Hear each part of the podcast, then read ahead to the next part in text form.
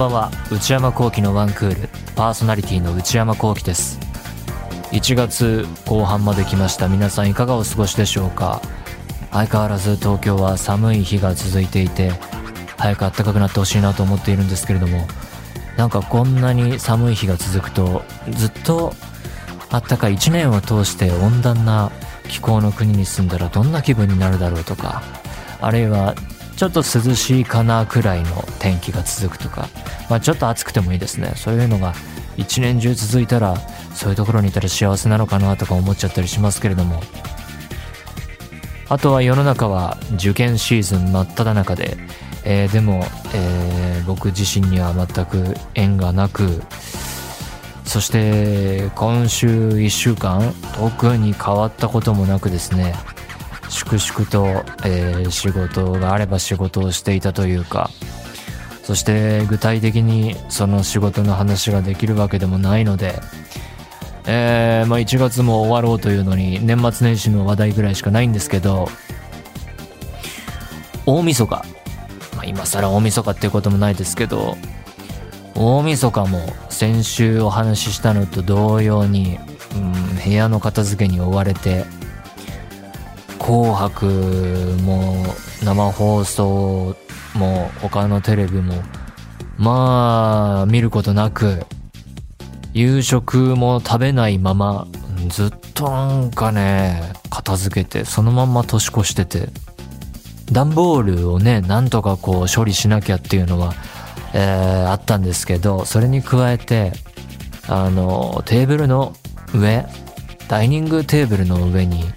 封筒やらなんやらが山積みっていうと誇張した言い方になりますけどとにかく無造作に重ねてあったのがこれをなんとかしないといかんと。中にすごい重要なものもあるかもしれないし大体こう、えー、早く緊急性がありそうなやつはもう封筒にそういう風に書いてあるからあこれは開けてみないとっていうので優先して見てたんですけど後回しにしても良さそうなものが積み重なっていたのでそれ開けてえー、ファイルで分類して入れるとかね、そういう細々とした作業もやってましたね。なんか今回、えー、年末年始、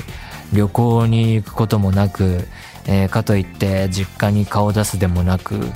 えー、親戚に会いに行くっていうこともなかったので、何とも言えないお休みだったっていうか、そういう特別な外出が、えー、でどっかに泊まりに行くっていうのがないと、雑事に追われるなっていうのを実感しましたね。処理しなきゃいけないものが目についたり、あるいは、あ、ここ掃除しなきゃな、みたいなのが目についたり、もうとにかくそういうものが目に入ってきちゃうとダメですね。あ、じゃあ今片付け、掃除優先してやるかっていうので、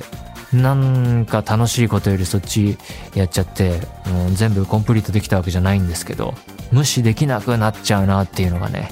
えー、今回の年末年始だったかなと思うんですけど、一方であのなぜかチャップリンの映画とか見たりしてああモダンタイムス。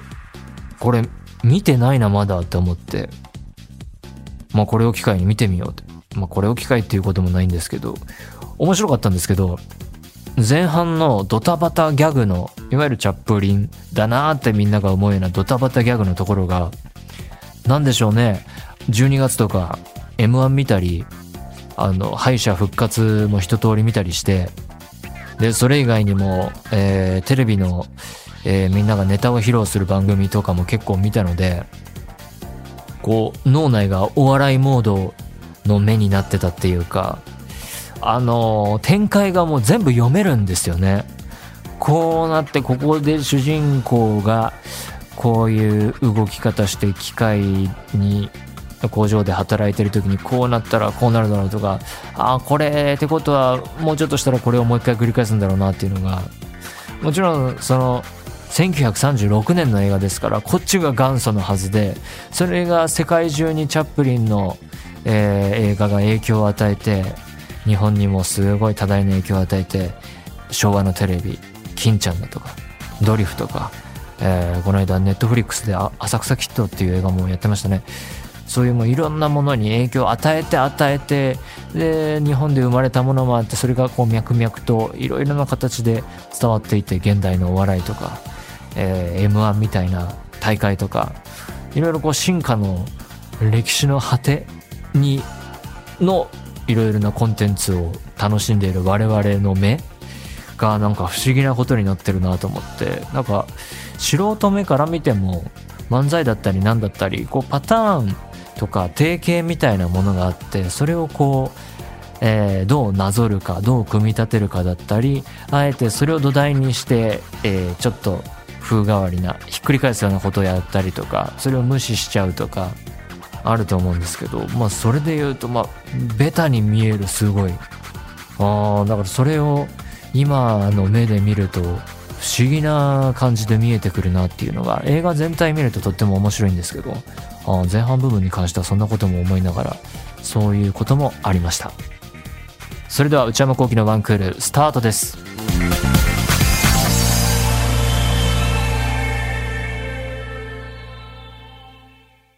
内山昂輝の1クール、続いてはこちらのコーナー。内山映画ランキング2021。先週から私内山幸輝が去年見た映画の個人的なランキングを紹介しています。劇場でかかった新作、そして配信で、えー、見ることができた新作から、えー、面白かったものを10本選ぶというランキングです。えー、2週目、先週は第10位、燃える女の肖像。そして第9位、野球少女。8位、ゴジラ VS コングまで来ました。それでは今週は続きをやっていこうと思います。内山映画ランキング2021第7位は、ファーザー。えー、イギリス、フランス合作映画。長さは97分。こちら、監督はフランス出身の人で、フローリアン・ゼレールという監督です。彼はもともと小説家でもあり、劇作家でもありというキャリアがあって、で、初長編映画監督がこのファーザーで、これでもうアカデミー賞6部門ノミネートということで、まあ、すごいですね。何でもできちゃう人ってこういう風にいるんですよね、たまに。演劇と映画の関係で言うと、スリービルボードという映画2017年ありましたね。こちらもマーティン・マクドナーという人が監督、脚本手掛けていて、えー、彼もまた劇作家もやるし映画もやるしという人でした。この映画もとても面白かったですね。どっちも舞台も、えー、映画もどっちもやるんだというバイタリティというか、マルチな才能というか、本当にすごい人たちがいるもんだなっていう感じがしますけれども。で、このファーザーに関しては、フローリアン・ゼレール氏の自作の戯曲、ルペール・父という作品が元になっています。この戯曲、日本でも、えー、お芝居上演されていたことがあるそうです。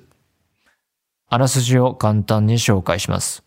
主人公はアンソニーという老人の男性80代の人。彼は認知症のような症状が、えー、出ていて、それを、えー、娘のアンという人が心配しています。で、アンソニー、彼は一人暮らしなので、アンはヘルパーを頼むことにしたんですけれども、アンソニーはそれを受け入れようとしない。自分はそんな、えー、助けはいらないというふうに拒絶の態度をとっている。で、えー、この二人の親子の運命やいかにというあらすじです。出演はこのアンソニーを演じるのがアンソニー・ホプキンス。羊たちの沈黙や、えー、最近の作品で言うと、テレビシリーズのね、ウエストワールドのあのキャラね、結局お前の仕業かのあのキャラクター。えー、そして、この娘のアンを演じるのがオリビア・コールマン。最近の作品で言うと女王陛下のお気に入りの女王を演じていた。えー、まあどちらも本当に、えー、世界で有数の演技派の人たちだと思います。でですね、このファーザーという映画、なんとなくのあらすじとか、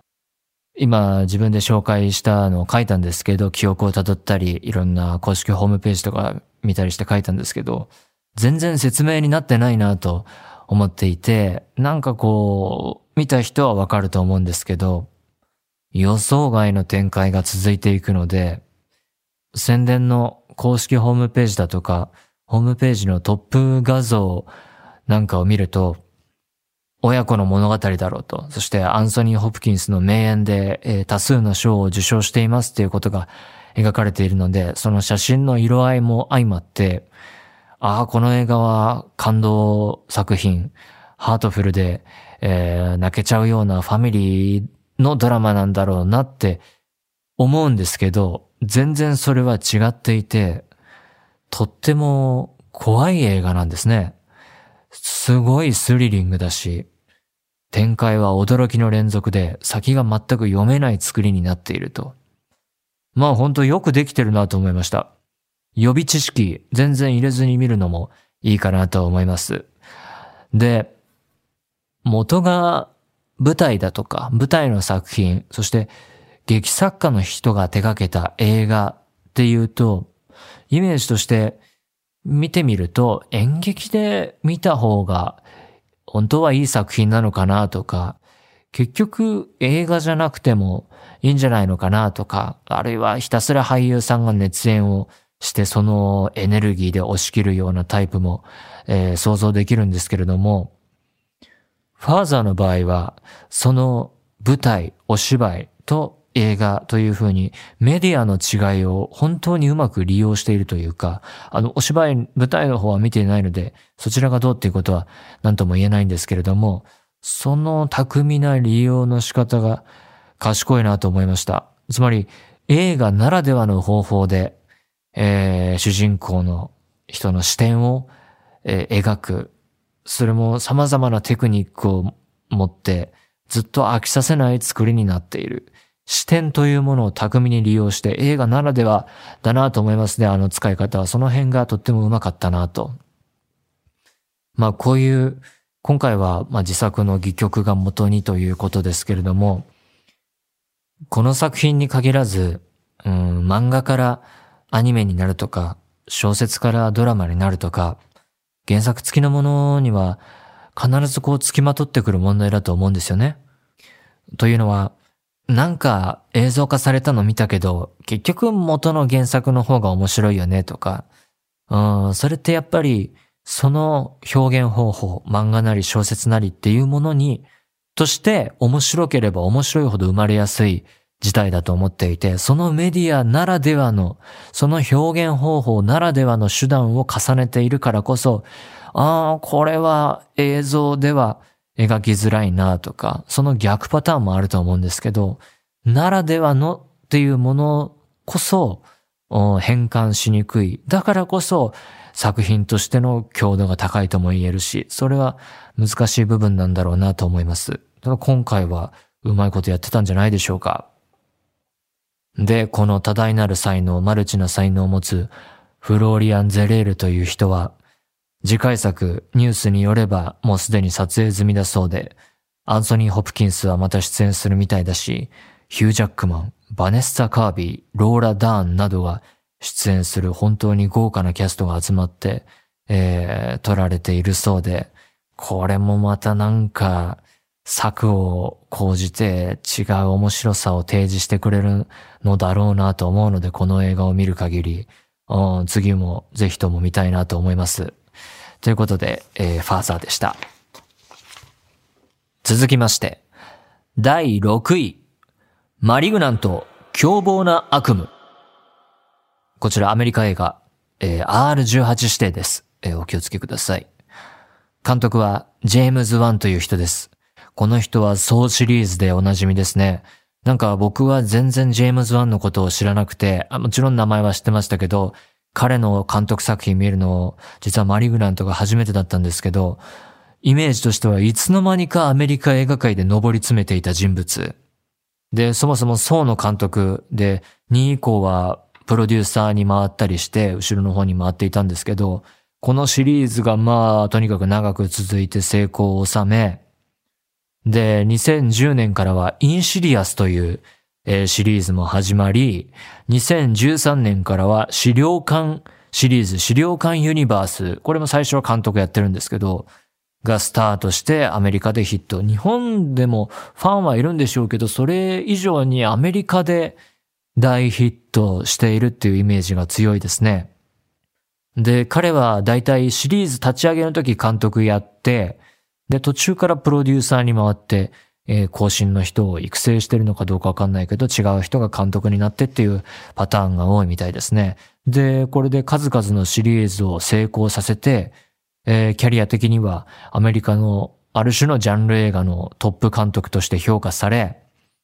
2015年にはワイルドスピード、スカイミッションの監督でもう世界中でウルトラ大ヒットを飾り、えー、2018年にはアクアマン、あのアメコミ映画のアクアマンの監督をやり、こちらも大ヒットさせると。つまり、自分たちでシリーズ立ち上げも大成功させ、で、ヒットシリーズの途中から参加で入って監督しても大成功、大ヒットに導きっていう、本当になんか、敏腕な感じ、有能感がすごくてですね、もうもう本当業界的にはビジネスとして最高の監督だと評価されているんだろうなと思います。で、アクアマン以来の監督作となるのがこちらのマリグラント、えー、凶暴な悪夢という作品なんですけれども、今回は完全オリジナルの新規で、の作品で、だからもうジェームズ・ワンの作品で新規だとこう新規 IP 感があるっていうかね、こう、映画の IP のコントロールが優秀なイメージがありますね。まあこのマリグランとかシリーズ化するかどうかは知らないんですけど、どんな作品だったのか、あらすじ簡単に紹介します。主人公はマディソンという女性。彼女は最近悪夢に悩んでいます。で、どんな悪夢かっていうと、目の前で殺人が行われるというとっても恐ろしい悪夢を見てしまうと。で、そのうち彼女はその殺人が現実のニュースと重なっていることに気がつく。あれはもしかしたらリアルだったのかと。で、じゃあ夢の中に出てくる殺人鬼は一体何者なのか。で、夢で見た、そして実際に起きていた殺人事件も現実世界では警察の捜査が進んでいくのだがというストーリーです。まあ、これとっても面白かったですね。ネタバレ現金系なので、あまり多くは語りませんけれども、とすると、今度は説明が難しい類の映画で、ジャンル映画であることは確かなんですけど、じゃあ何ジャンルかっていうと、説明が難しい。いろんな要素がミックスされている作品だと思います。見てて途中で、えっていう展開があって、こうかなと思ったような予想が、うわっとひっくり返される。怒涛の展開、そのあたりのドライブ感の凄まじいエネルギッシュな感じ、とっても楽しかったです。えー、なんで今年の、えー、マリグラントは今年のジャンル映画枠としてのナンバーワンこれかなと思って選びました。ジャンル映画っていうのはこう物語の内容とかその語り方に一定のパターンがあって、で、語り方の形式だったり、話の展開だったり、えー、大体こういうキャラクターが出てくるよとか、そういう何かルールがあるような、えー、ジャンルということだと思うんですけれども、まあ、今の日本でジャンル映画、まあ、いろいろあると思うんですけど、サスペンスとかスリラーとかホラー、アクション、スプラッターだとか、あまあ、大体その辺、ホラー、スプラッター、スリラー系を意味することが多いのかな。だから、人間ドラマの映画をジャンル映画ってあんまり呼ばないと思うので、人間ドラマジャンルといえばそうなんでしょうけど、まあ、ジャンル映画っていうとこういう、えー、内容が多いかなと思います。で、ジャンル映画枠としては、去年は透明人間という映画がとっても面白くて、これが、透明人間は監督脚本リー・ワネルという人で、この人どんな人かっていうと、ジェームズ・ワンの名優で、大学時代の頃からの名優、そうシリーズを一緒に手掛けていた人物なので、だから、それを、この2年を見ていく限り、アメリカのジャンル映画で大ヒットさせているのはこの二人なんだなと。ジェームズ・ワンとリー・ワネルという人が仕切ってる。層が握っているんだな、今現状っていう風に感じました。もう層も全然見たことないので、こうなると彼らのシリーズいろいろチェックしていかないといけないなと思いましたけれども。で、ジャンル映画で言うと、2021年公開作品で言うと、ランっていう映画もありました。これはアニーシュ・チャガンティ監督作品で、こっちも結構面白かったです。この監督は、サーチという映画、あの、デバイスの PC だとかのデバイスの画面で、が映画の画面で、そこで大体物語が進んでいくっていう、本当に画期的な画面構成の映画で、これは新鮮でしたね。なかなかこんな映画は見たことない新しいぞっていう。で、しかもその企画倒れになっていない、そこからちゃんと映画として盛り上げてくる。最初の5分10分は新しいなと思ったけど、どんどん尻すぼみになっていったねっていうことにはならなかったのが良かったなと思った映画なんですけれども、ランの方は主人公が生まれつきの病気で、えー、車椅子で移動する女性で、で、その女性のお母さん、母親がやばい人なんじゃないのかっていう風に展開していくストーリーでした。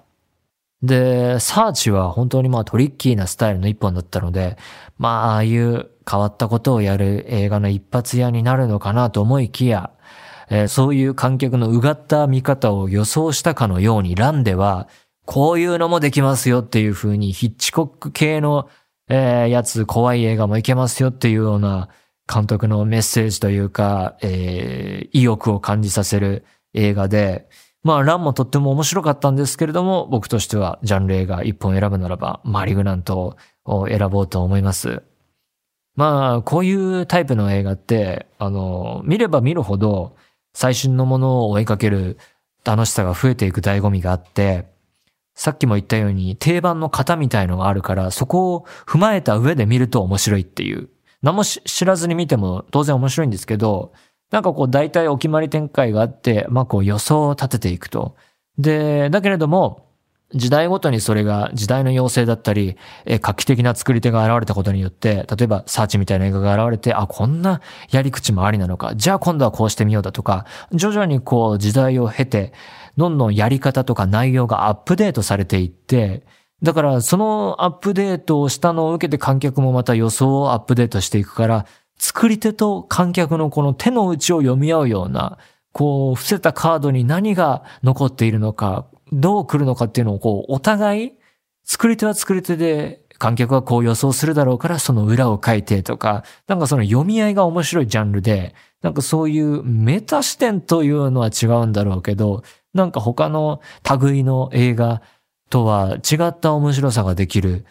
じゃないのかなと思っていて、だからそういうのを見続けていって、フレッシュなアイデアが出てきたり、テクニックを目撃すると、うわ、やられたってこう、得した気分になれるんじゃないかなって。でですね、マリグナントは前半の展開見て、あ、こういうストーリーだろうなって予想するとそれを裏切られ、じゃあ、大体こういうところに落ち着くだろうって考えてみていくと、またそれも裏切られてて、じゃあどうなっていくんだよっていう風に、後半こう、目が離せない怒涛の展開になっていきます。で、プラス、こう、お買い得なことに、アクションシーンまでふんだんにあって、そこの撮り方とかも、どうやってこれ作ってるんだろうっていう、こう、回り込みのカットとか、まあ、派手なことやっていて、そういうところのエンターテインメント性全体的に高くてですね、まあサービス精神も感じさせてくれるし、こう見ていてありがとうと言いたくなるような作品だったと思います。で、あと、良かったのが、過去のフッテージで徐々に真相が明らかになっていくっていうのがあってですね、僕はこれが妙に好きなんですね。今回マリグラントでは効果的に使用されていました。例えば、とある研究所、秘密の研究所の記録ビデオにこういうものが映っていてっていう始まり方だとか、えー、で、主人公周りの実家に行って昔のホームビデオをチェックすると何かが映っていてとかって妙に好きなんですね。こうビデオに何か映ってる。やっぱり VHS とかフィルムだとかアナログのメディアに何かが映り込んでいるっていう怖さとか面白さ。そういうアナログメディア特有のノイズ混じりの映像だとか、ザラつきだとか、そういうフッテージ怖い、フッテージ恐怖描写っていうのが結構好きで、なんかそれもえー、結構ふんだんにあるので、そういう意味でもマリグナントは好きでした。ということで、今週はここでお時間となりました。また、えー、来週5位から上を紹介していこうと思います。以上、内山映画ランキング2021でした。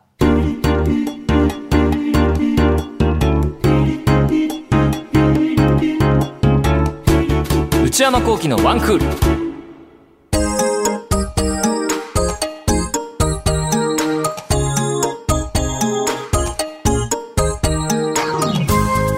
内山幸喜のワンクール、そろそろお別れのお時間です。今週も映画ランキング最後まで行きませんでした。今年は、えー、次で来週で終わるかな。あと5本。どうでしょうか。ちょっと先が読めませんけれども。2022年一体どんな新作見られるのか楽しみだなっていうふうに思ってるんですけどあの年頭最近の映画で言うとスパイダーマンの新作がね、えー、大ヒット公開中で、えー、アメリカでは本当に大ヒットしていてこの今のコロナ禍にもかかわらず記録を塗り替える勢いでヒットしているというニュースを見てすごいなと思ったんですけどスパイダーマン俺今回のシリーズいくつ最初のやつは見た記憶あるけどあと、どうだったかなで、なんかいろんな仕掛けがあるらしいしね。だから何をどこまで見たら今回の作品全部把握できるのかちょっとよくわからないし、